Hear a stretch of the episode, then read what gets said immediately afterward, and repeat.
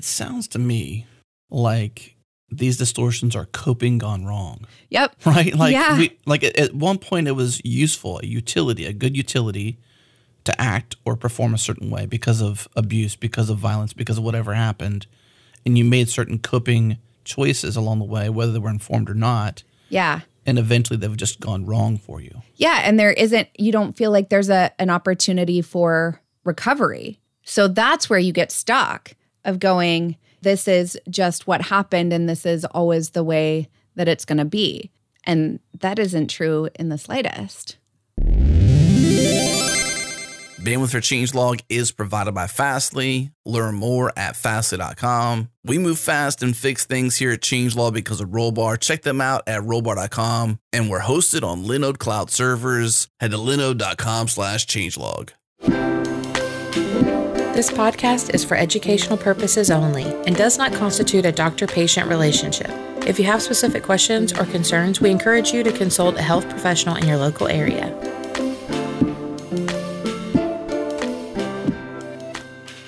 From Changelog Media, this is Brain Science, a podcast for the curious. We're exploring the inner workings of the human brain to understand behavior change, habit formation, mental health, and what it means to be human. It's brain science applied, not just how does the brain work, but how do we apply what we know about the brain to transform our lives. I'm Adam Stacoviak. And I'm Dr. Mireille Reece. So, as normal with any thinking and decision making, it occurred to me that there are some various ways that we all think that can be distorted. Cognitive distortions are common to talk about in psychology, but not so much in everyday life. And I imagine that of the ones we talk about today, there are several or all that we have done or do often. So I thought, hey, let's pull together a list of the most common and talk about a few of those from that list. Yeah, it's interesting because cognitive distortions are something it, you don't necessarily have to have a, a mental health diagnosis in order to struggle with these because we all do them at various times in various ways. And they're usually sort of born from a time in which we utilized them when they were more functional or adaptive for our survival or sort of getting through day to day. That's why they're common. Yeah, yeah. We'll get into these deeper, I'm sure, but it sounds like they begin innocently as maybe even a defense mechanism or a reactionary situation, uh, reactionary situation where you've got to deal with certain things and so you act a certain way or think a certain way. But over time, it gets more and more distorted. That's why they're called distortions. Yeah, so research suggests that people develop cognitive distortions as a way of coping with adverse life events. So, the more prolonged and severe those adverse events are, the more likely it is that one or more of these cognitive distortions will form. Hmm. We've talked about these in earlier episodes with sort of shoulding on yourself. Listen Right. carefully to that, right? And things like catastrophizing, right? Imagining the worst case scenario in all the things. So, we're going to talk about a few different ones today. But basically, cognitive distortions are these tendencies or patterns in the way in which we think or believe. These are usually false or inaccurate. I would also say, sort of like lacking in sort of, they're not comprehensive. They don't sort of take in all details relevant to the situation, event, or interaction. And these all have the potential to cause psychological damage, right? If done long term. Yep, yep, yep, yep. Yeah. So, that in mind, if we're looking at this being sort of a multi factor sort of way in which these emerge, I can't help but bring up or think about ACEs. Have you ever heard of ACEs? Aces of spades, maybe. Right? No, ACEs as an acronym. Nope. So, ACEs are what we call adverse life experiences. So, these are things that have happened to us within our first 18 years of life. They tend to be talked about or sort of referenced a lot in elementary school, early school education, so that teachers really can help kiddos who are struggling. Hmm. So if you've had something happen to you, an educator might be aware of these different aces and understand how to help the child or work with the child, etc. Mm-hmm. Yeah, so these actually came out of a research study done by the CDC and Kaiser Permanente in California between 1995 and 1997. And so it was one of the largest investigations relative to childhood abuse and neglect and household challenges and the implications in later life relative to health and well being. Yeah. So these would include things like physical and emotional abuse, neglect, caregiver mental illness, and household violence. Yeah. And if you're listening to this and you're thinking, like, I'm going to tune out because they're talking about childhood stuff, well, children become adults eventually. You were once a child and something happened to you and you're the way you are because of who you were and how you were brought up. And so these things are really relevant because eventually, of course, we also love children and we don't want them to be abused or neglected. But the point is, is like, don't tune out because we're talking about childhood stuff and you may not have a child in your house or something like that. It's because you were once a child too. And mapping back to our past makes sense of our future. Exactly. Like, I think, why do we study history? Yeah. Right? So that we can learn from it and we can do better. Look, we don't pick a lot of the things that we experience as a child, but it doesn't mean that then we didn't figure out ways to navigate that. And so, right. Awareness is the first step to change, right? Like, if I don't know I'm chewing my food while I'm talking to someone, you know, and nobody tells me that, I'm going to continue to probably chew my food and let everybody see it. and honestly, it, it's for one, that's to be very specific on that one. It's a general, I guess, social thing. It's being rude, but you can also choke. It's a choking hazard too. Like if you're talking and chewing, you can Yeah. inhale food. I mean, Yep. it's got multiple facets of why it's not right. Right. Well, at least this is the feedback that I've heard over and over again in my office is that like if things weren't sort of bad enough, like, well, that was just sort of what I went through, like no big deal. Well, it doesn't mean it didn't have an impact. Yeah. So, you know, when we're talking about these sort of adverse childhood experiences, you know, we're talking abuse as being emotional, physical, or sexual abuse, which I think are easier to identify, right? Generally speaking, you can make generalizations relative to what that would look like. Yeah. Yeah. And then like household challenges. So you might be like, well, Mireille, what's that? Well, violence in the home, you know, child abuse, and really even abuse isn't always that it was necessarily directly inflicted upon you, but witnessing something violent or wherein there was a threat in some regard to your physical safety or sort of psychological safety that can be, you know, included in that Yeah. substance abuse, right? If somebody else in the home was using abusing substances.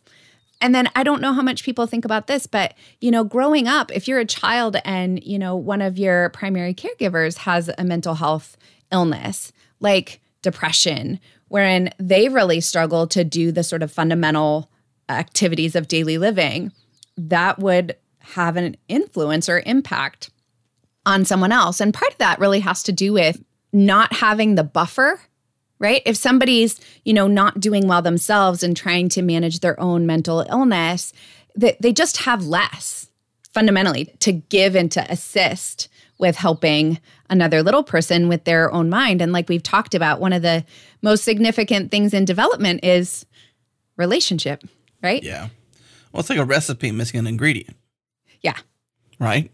I mean, Yeah. you're going to make something sweet mm-hmm. minus anything sweet in terms of an ingredient. It's not going to be very sweet.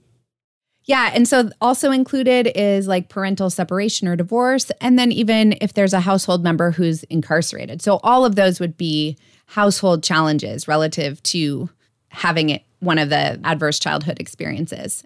Right. Lastly, neglect. So emotional neglect, wherein, you know, people just weren't really there for you emotionally, like maybe your physical needs were met, or that would be the other one, physical neglect.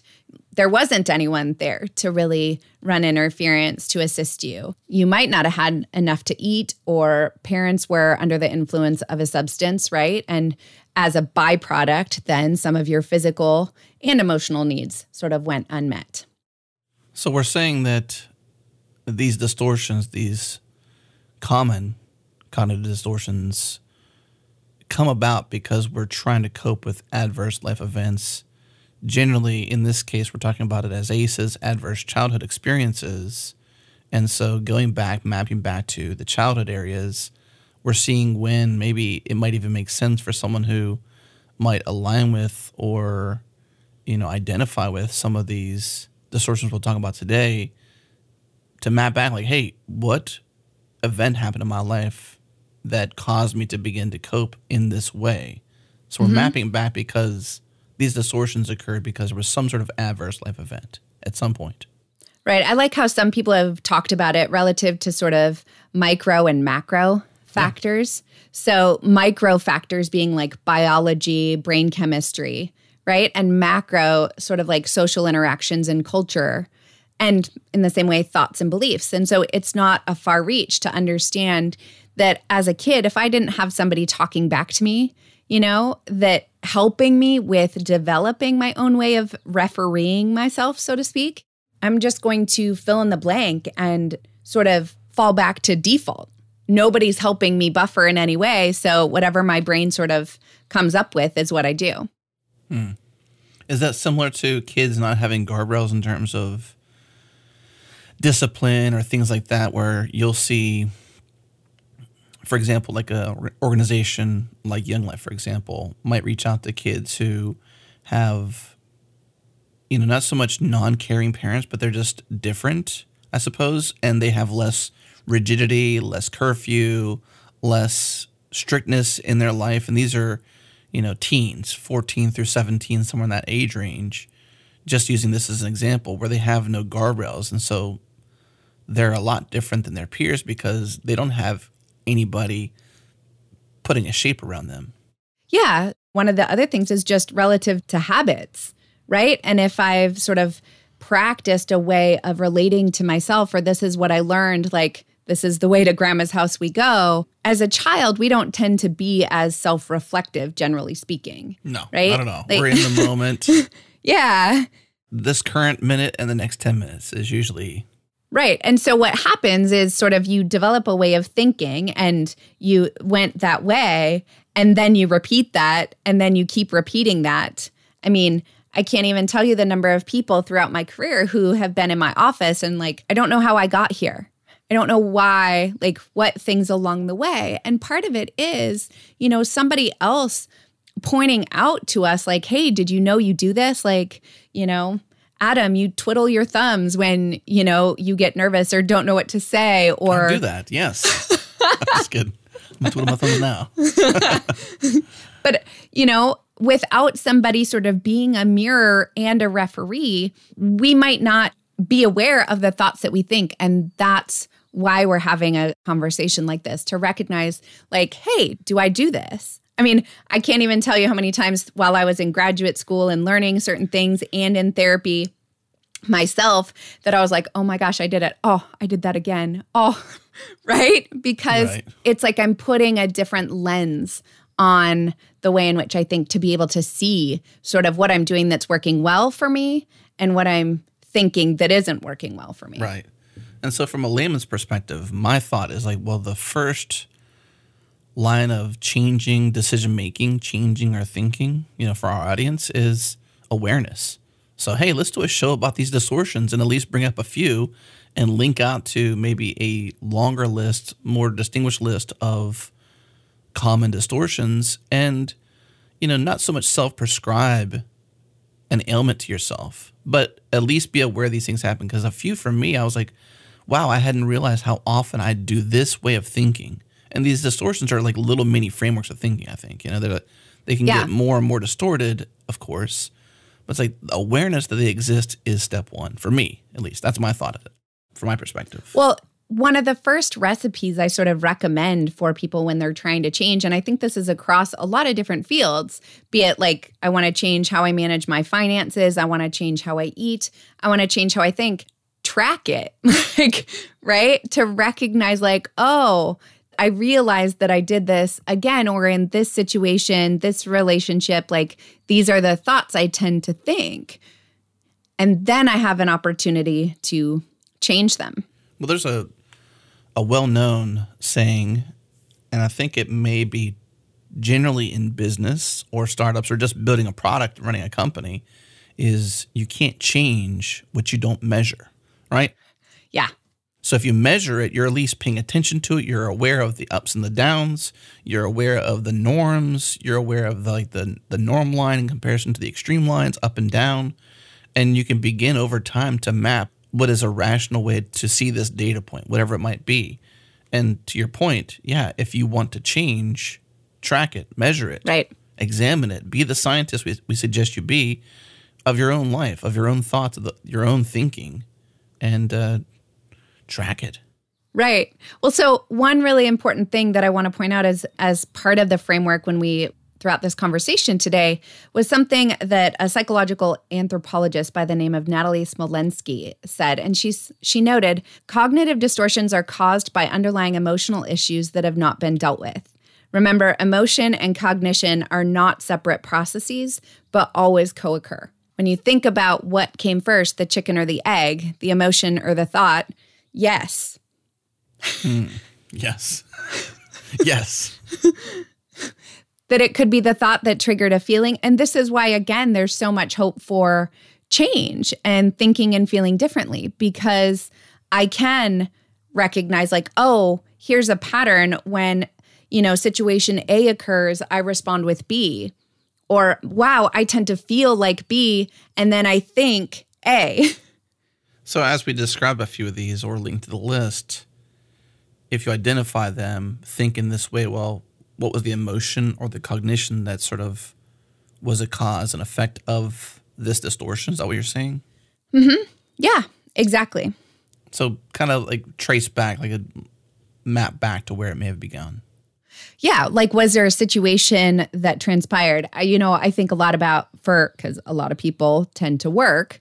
You know, was there an interaction with your boss or a coworker that happened and that sort of created an emotion? And you're like, this stinks. Now I'm having trouble doing my job because I'm distracted by that previous exchange and how I feel about it. And I'm trying to now bounce back so I can do my job. And then, goodness gracious, like, what's wrong that I can't bounce back? And now I'm spending time trying to have a conversation with myself instead of doing work because I got hung up on that interaction. Yeah. So, one of the ones I want to talk about today is emotional reasoning. And I think it's pretty self descriptive, but it's any sort of observed evidence is disregarded or dismissed in favor of the assumed truth of your feelings. So, I think, you know, because language matters, right? We can figure out nuances in how we say things like, you know, I feel sad, I am sad, like I don't want to be sad, or I'm always sad.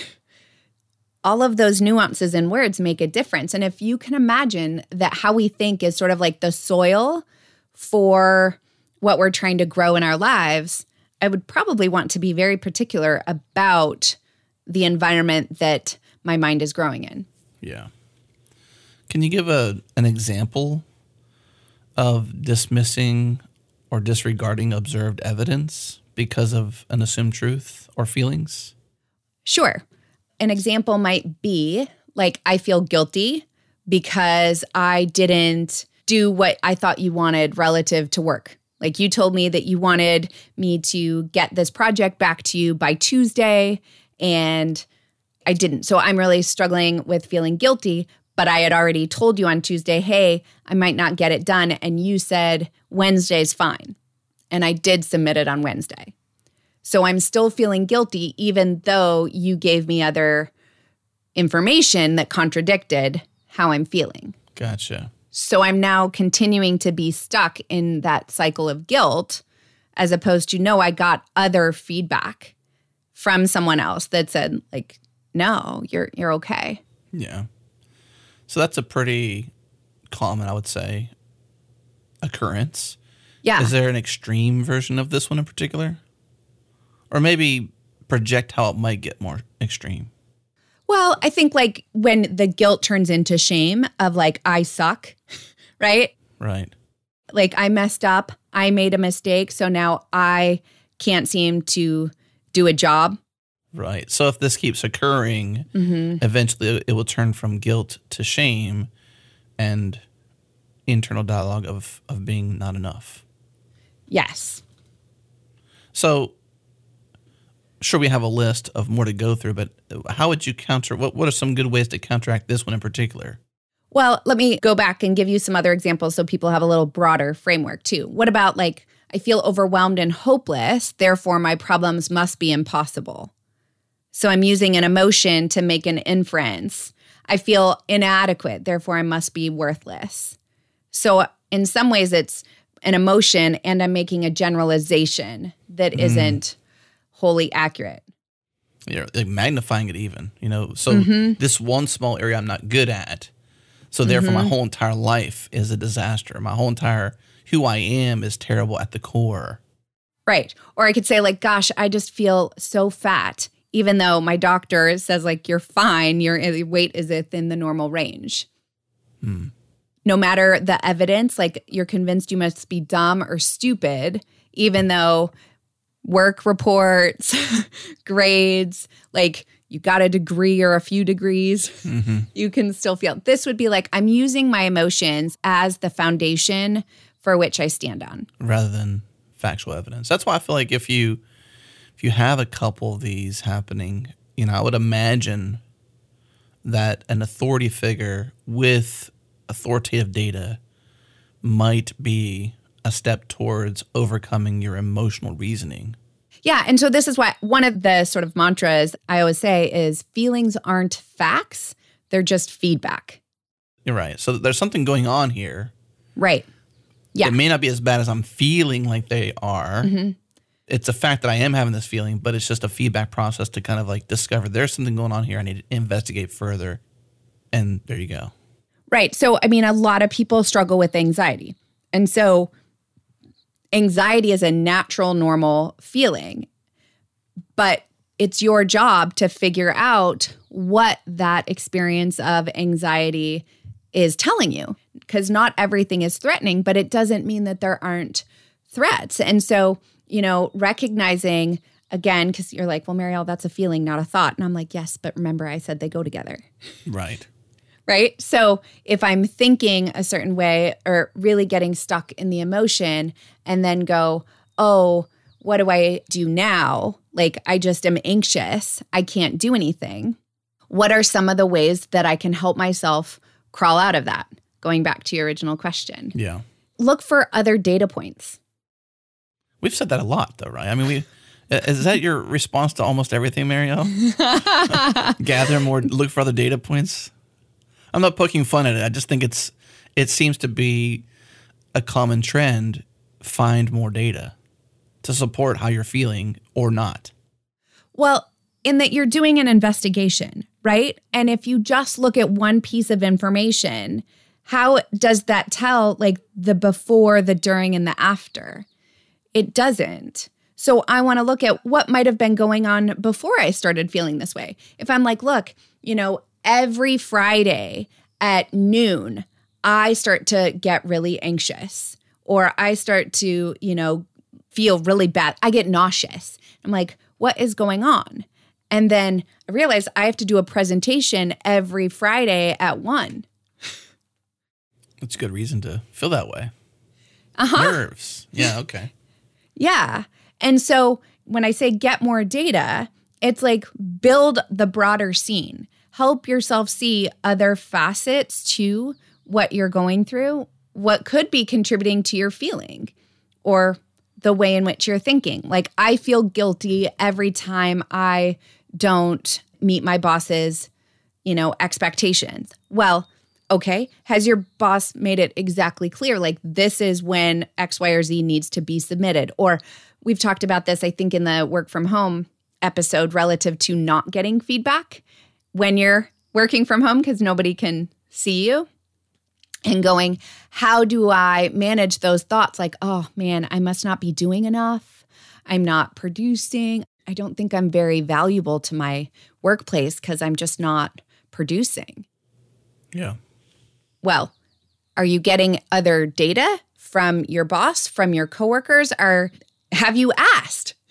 Have you even said, hey, I kind of feel like I might be underperforming? Or how can you tell me more about what's going on? Because I think I woulda, coulda, shoulda done more, which again, That would be another yeah. dis- to- distortion. We'll link that episode in the show notes for those listening, so you don't have to go searching and finding. We'll, we'll link it up. But you know, on that note, it's, it's like if you're feeling a certain way like that, is how you're feeling represented by just your emotion and data. That's what it sounds like you're saying. Like, is my reasoning, in particular to this distortion, my emotional reasoning, supported by just my emotion? And so, like, Yeah. a, like a some sort of support system where it needs to be supported by both your emotions and data. Think of it mm-hmm. like a structure. And so, m- missing one of those legs is just a stick. I don't know. Yeah. Just like one leg. I don't know how to describe it. well, like one stilt, It's going to be distorted. right? This is why I use the the sort of analogy of like a wishbone. Okay, yeah, yeah. I was trying to make a visual, but it was upside down wishbone. I was like, okay, Yeah, but you That need both sense. sides because that's going to help it balance. And if I added even another third segment, so it's like a tripod, right. Which is like more data points, but the point was like if you're just standing on emotions only, and it's like a pogo data, stick. right? Yeah. You're going to be off balance, off kilter, offset. So the way to counteract this one in Mm-hmm. particular, or maybe others as well, is to get more data, but don't just stand on the finale of your feelings being just based on feelings alone. That you need more support than more evidence. Yep. That's reasoning, the sound. Yeah. Well, if we think about it relative to balance, you know, think about even the way in which our bodies move. And if I tilt too far to one side, I help counter that by extending another limb in the alternative direction, right? That there's an up and a down to help, you know, recalibrate and come back to more of a centered space. So we're on number one. We've got four here. What's the, uh, how can we tackle the rest? So the next one I want to talk about is labeling or mislabeling, really, might be the better word. You know, we've talked about name it to tame it and going, it's so important for us to be able to have an emotional vocabulary. But labeling things in this case for distortion is generalizing one or two qualities into a negative global judgment relative to oneself or others. So it's a projection of sorts. So, I mean, even saying like i'm i'm stupid mm. i made a mistake at work i missed something that was important. I forgot a meeting. Ugh. So now i'm labeling myself as dumb. Or even i could be like i'm so forgetful. No you just forgot. That's a different way to label it. Like no you just forgot. Yeah. I think of it like this might happen to everyone or have happened to someone at least once is feeling like somebody's worthless. And so, not that this is truth, but maybe you're just not fully aware.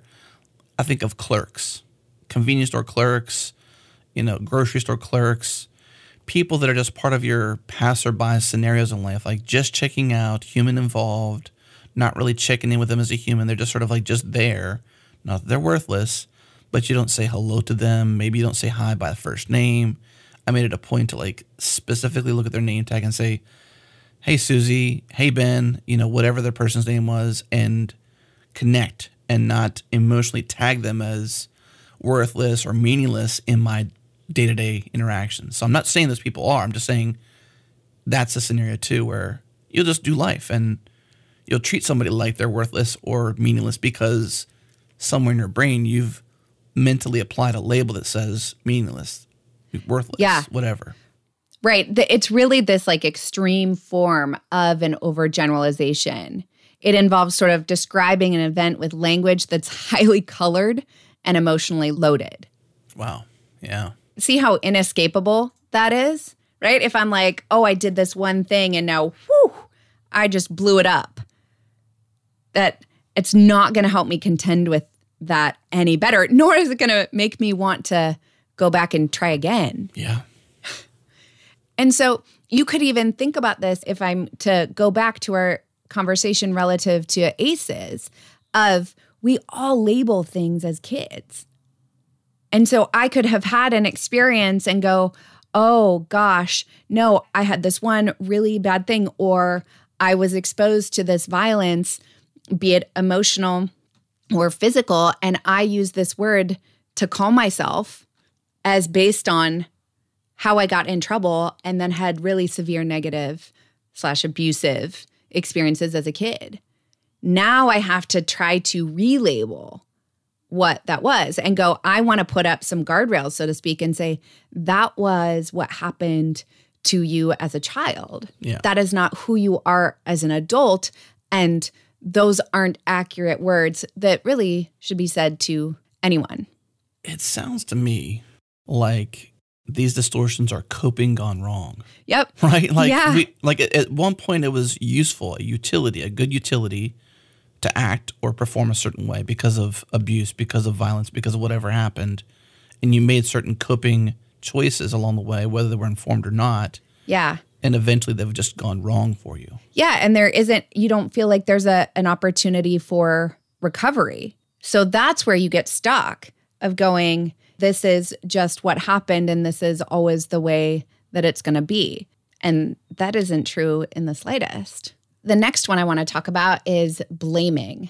And I mean, this isn't that sort of profound, right? But that blaming people doesn't really work. If I hold other people responsible for my emotional pain or blame myself, right? It doesn't just have to be other people. It could be, it's always only ever my fault, Mm. right? So, an example would be you hand in your portion of the project late and say it was because of a mistake someone else made.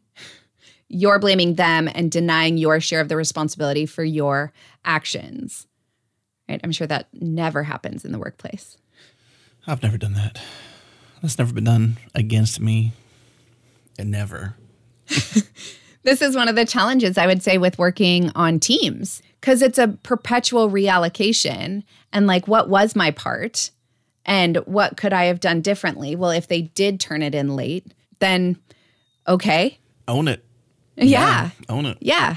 You know, really, I'm not in charge of anybody else. And so, even if, or I like to use the word while, while other people make other choices you didn't, now what are you going to choose? Right, right, right. That's why I think it is, especially in teams in particular, having a foundation of love and respect is so crucial because you wouldn't. I don't know if I couldn't wouldn't on you or not. If I could just shouldn't on you, I don't know.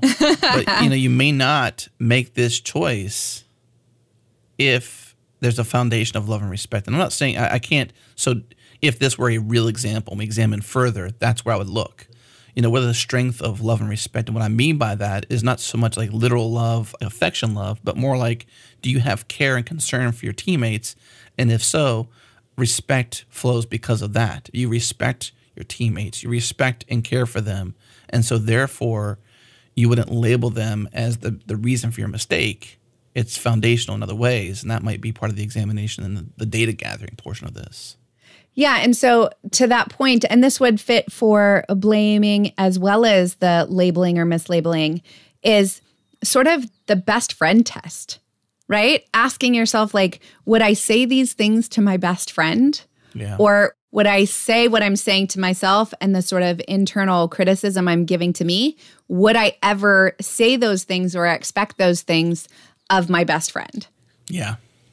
Because usually there's a different filter, right? Like my friend comes to me and they're struggling, like, man, I was trying so hard to do my best on this project and I just wanted it so good. And then my colleague submitted it late. And then I felt more pressured. And like, I'm just so mad. And like, I'm just so dumb. I can't believe that I couldn't just put it together and get it out there. Wow, you just combined both of these. All right. I see how that, uh, well, we can see how they layer. I mean, you can actually have layered distortions combined.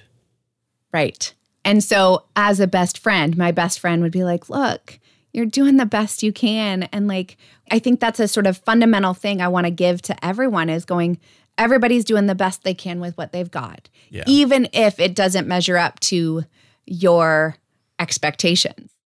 This is so pertinent. This wasn't part of the show and it's not in the notes, but I thought this the other day and I wrote it down. And I was thinking about blogging about this because this is just top of mind for me. It says if you're trying, you're not failing. Failure is a stop motion event. When you're trying, you're still in motion. I love it. Yes. Yes. I really want people to recognize the value of effort. You know, it's been in conversations with my husband and I lately le- relative to sort of legacy and things that his parents and their parents, you know, choices they made that we're, you know, benefiting from. But they were like, you know, 50, 60 year pushes with effort repeated over time. And it's not like there wasn't hardships Yeah. within those. But going, and I think too, the sense of resiliency, trying also embodies like I practice the getting back up. And sometimes I get hit really hard and it might take me a longer while to get back up. But as long as I'm like, I'm going to put forth the effort to try, try again, try again. Yeah. And that's really too where I think people can have a lot of good feelings and going like, "Hey, I practiced showing up. I tried again even though, you know, sort of I was fearful or you know, I had the message internally that was like, I don't know that you can do it. Let's look at all the ways you failed in the past." Mm-hmm. Right? I hate to think about Dory in this scenario, but she's so right, right? I know. Just keep swimming. Just keep trying. I say do it like Dory. Do it like Dory. You say that? That's funny. That's funny. I do. And there's that, oh gosh, what about Bob? Oh gosh, yeah. Have we mentioned that movie? That's my favorite movie ever. It might even be like Groundhog Day and What About Bob, but I think I would put What About Bob as my top all-time favorite movie ever. right? Yeah, like legit. I own it for sure. Like on all the medias. Like VHS. True Confessions by Adam. It's like the Beatles White Album. I, I buy it on all. I'm just I don't buy that one. It's it's an ongoing joke for many people who love the Beatles. But you've bought it on all the media types, right. LPs, Yes. etc. It's all you got them all. Yes. What about Bob? And really, that's just it. Like, where does the blame get you? It doesn't move you in any direction. So you're not taking baby steps. You're not trying to keep swimming. That's a What About Bob reference, by the way, if you're listening. Baby steps. Yes, baby steps. Sorry to interrupt, but I I just had to point that out. Yes, over and over. And this too is really sort of out of the playbook of exposure therapy, right? Like if I expose myself to the thing that I'm fearful of, overwhelmed by, you know, I reduce my sense of threat.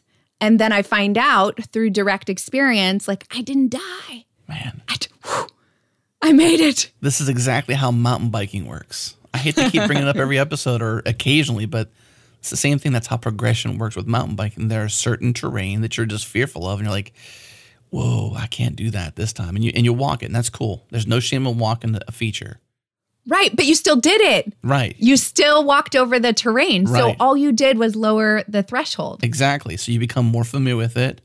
You start to see mm-hmm. things in 3D, which is taking in more data, right? You've actually walked the steps. You can, they call it choose your line. So you choose which pathway through the feature you'll go. And then you'll take a, the next baby step might be, well, I'll walk it a little faster next time, or the next time I'll ride through half of it or some of it, or at a slower speed or a faster speed or whatever it might be. Whatever it is, you're taking one more step towards conquering that feature. And it's the same thing. Yeah. I love that. So I pitch it in my, you know, coaching background. We used to sort of do the underloading or overloading. So underloading like for a trick would mean like on a trampoline or with additional supports, with a spotter, you know, or a really wide piece of, you know, tape on the floor instead of an actual 4-inch wide piece of wood, right? Until you build that sense of confidence Yeah. and going I want people to understand the actual positive emotions that can come and the joy with the discovery. Like, I did it. I did it. Yes. Like, I was worried, I doubted, and like, I did it. And that then begins pushing you in a different direction that also then builds more hope. So that's where all the good stuff is, right? Just keep trying. Just keep swimming. Yeah. Do it like Dory. So it's interesting to go from there to our last and final um, cognitive distortion, which is the fallacy of change, Oh boy. right? So this is relative to believing that other people will change to suit us if we pressure or cajole them enough. if I expect somebody else, like if only you'll do this for me, Adam, then I will be happy. Yeah. Well, I think that's a lot of failed marriages are built upon that. Relationships generally are built upon that. Like, eventually this person will change. Eventually I will change them. Eventually, et cetera, et cetera. So I guess on the outset, my first thought would be to accept people as they are and to operate around who they are rather than attempting to try and change them. That my future version of happiness with them isn't based upon change, it's based upon adaptation. Yeah. Well, I talk about it relative to like, well, that would be ideal. Awesome. Right. Sounds easy. Done. Check. Right. But that isn't the way that it works. And so, again, ironically, I'm taking back responsibility and going, while this person isn't sort of meeting my expectations, delivering on what I'd like or what I believe them to be capable of, what am I going to do? Yeah. If your choice is your superpower, right? How can I choose while other people do whatever they're doing? Well, going back to three with blaming, like you are in charge of your choices, Mm-hmm. right? You have full control mm-hmm. of your choices. Yeah. And so, if that's the case, make your own choice. Don't Yep. let your choices be against or because of someone else, blaming them, or, you know, being in or in a relationship with someone of any type based upon something that isn't part of your choice. Yeah, I think about this. A really good sort of picture is I grew up living in bigger cities. So I wasn't really exposed to like the two lane road, like country road style Oh, really? until Well, that's where I grew up. So we're the exact opposite. So I was, goodness gracious, like probably late 20s before I had that. And the pressure when it's a two lane road, as based on the car behind you, who's like, come on. I mean, they're going to tail like big time until you speed up. I was like, I do not like this. This doesn't feel good. And, you know, vice versa. So if I do that to someone else, they're like, move out of my way. Can't you see I'm in a hurry? I'm trying to push them into adherence and giving me what I want. Right. But this little thing of just going, if I just pull over and let them pass, they can go on. And like that was my choice. If like if I don't want to be pressured like that, I'm going to pull over because obviously they are in that much of a hurry. So let it be. And then I can go on with my day without allowing my mood to be totally in reactive Hijacked. to. Yeah. Yeah, because Yeah. of it. Yeah. Well, I think in scenarios like that, or others similar to it, we don't always fully examine our options. Right? And mm-hmm. so, to someone, the option to pull over and, and maybe put your arm out the window and wave them by isn't an option considered, therefore not explored. So, mm-hmm. being able to slow your mind down enough to consider what rational options do I have in this scenario? And then pick one and give it a try. Yep. Yeah. Because you could have just slowed down. The person could have gotten irate and been one of those people behind you, and it turned into a road rage situation. Yep. But instead, in this hypothetical situation, potentially real at some point in your life, you pulled over or you slowed down at least and you put your arm out the window and said, Go ahead, go by politely. Yep. And they went by and everyone was safe and happy. Yeah. And so recognizing that we can actually change in response, it doesn't mean it's what I I wanted per se, but I could choose to just keep going and expect them to do it and then when they don't like well this guy this girl like i can't believe blah blah blah and i come into work and i'm steaming hot it's like yep welcome to humanity Mm, Yes. like we all be people we all be people True that. right how's that we're educated yes. Well, that's good. That's good. So there's a lot more than these four, right? There's Sure. a lot of distortions. And I'm not even sure if there's like a a truly comprehensive stamped by a doctor approved list or whatever. I don't know how authoritative these distortions can be in a list. So you can help our audience out there, but there's more than this. Mm-hmm. What do we want people to do because of these known distortions is a prescription to go and examine them and self label and self prescribe? What, what do we do? Well, I'm so glad you asked. Well, we've talked about how important the awareness is, right? That sort of step one if I'm not aware, I can't change what I don't know I do. So that and then the reframe relative to get other information, like what is the context of the thoughts I'm thinking? Do they tend to happen the same day, the same time, around the same person?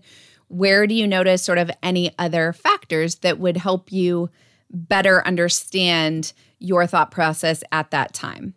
And then finally, I think it's helpful for people to consider the way in which there is the benefit. Like, because once upon a time, right, it did pay us in a way to use these, but there might be a way that it's continuing to benefit you. And so, how did these thought patterns help you cope with something in your past? And, like, for example, did they give you a sense of charge? Like, I had more control when I didn't feel like I had any control. And what does it cost me then? If I continue to think in this way, like, you know, it's challenging when dealing with our own mind, right? Because it's one abstract. I can't pull out my thoughts and, like, in the sense, manipulate them with my hands in a tactile way. But recognizing that there are ways in which we've used these to sort of work for us, it's important to be able to recognize the way in which you actually forfeit something else by continuing to think in this way. And so when we recognize that we can direct our lives just in considering the way that we think, like I mentioned with the soil, of going, what do you want to grow in your life? And that at different times, in different ways, that facilitated not necessarily the growth you wanted in that way, but that was more rooted in safety or survival. And asking yourself, is there a way that maybe these thoughts or way of thinking aren't serving where I want to get to? They worked for me back then, but they don't work for me in the same way. Just like we outgrow clothes, right? For one reason or another, recognizing that the thoughts we think contribute to how we feel, and how we feel contributes to how we think. And therefore, when I can hold those in my mind as I do my life and my days, I can begin to use those to inform other choices relative to work, relationships, and improving how I feel on a really a day to day, moment to moment basis.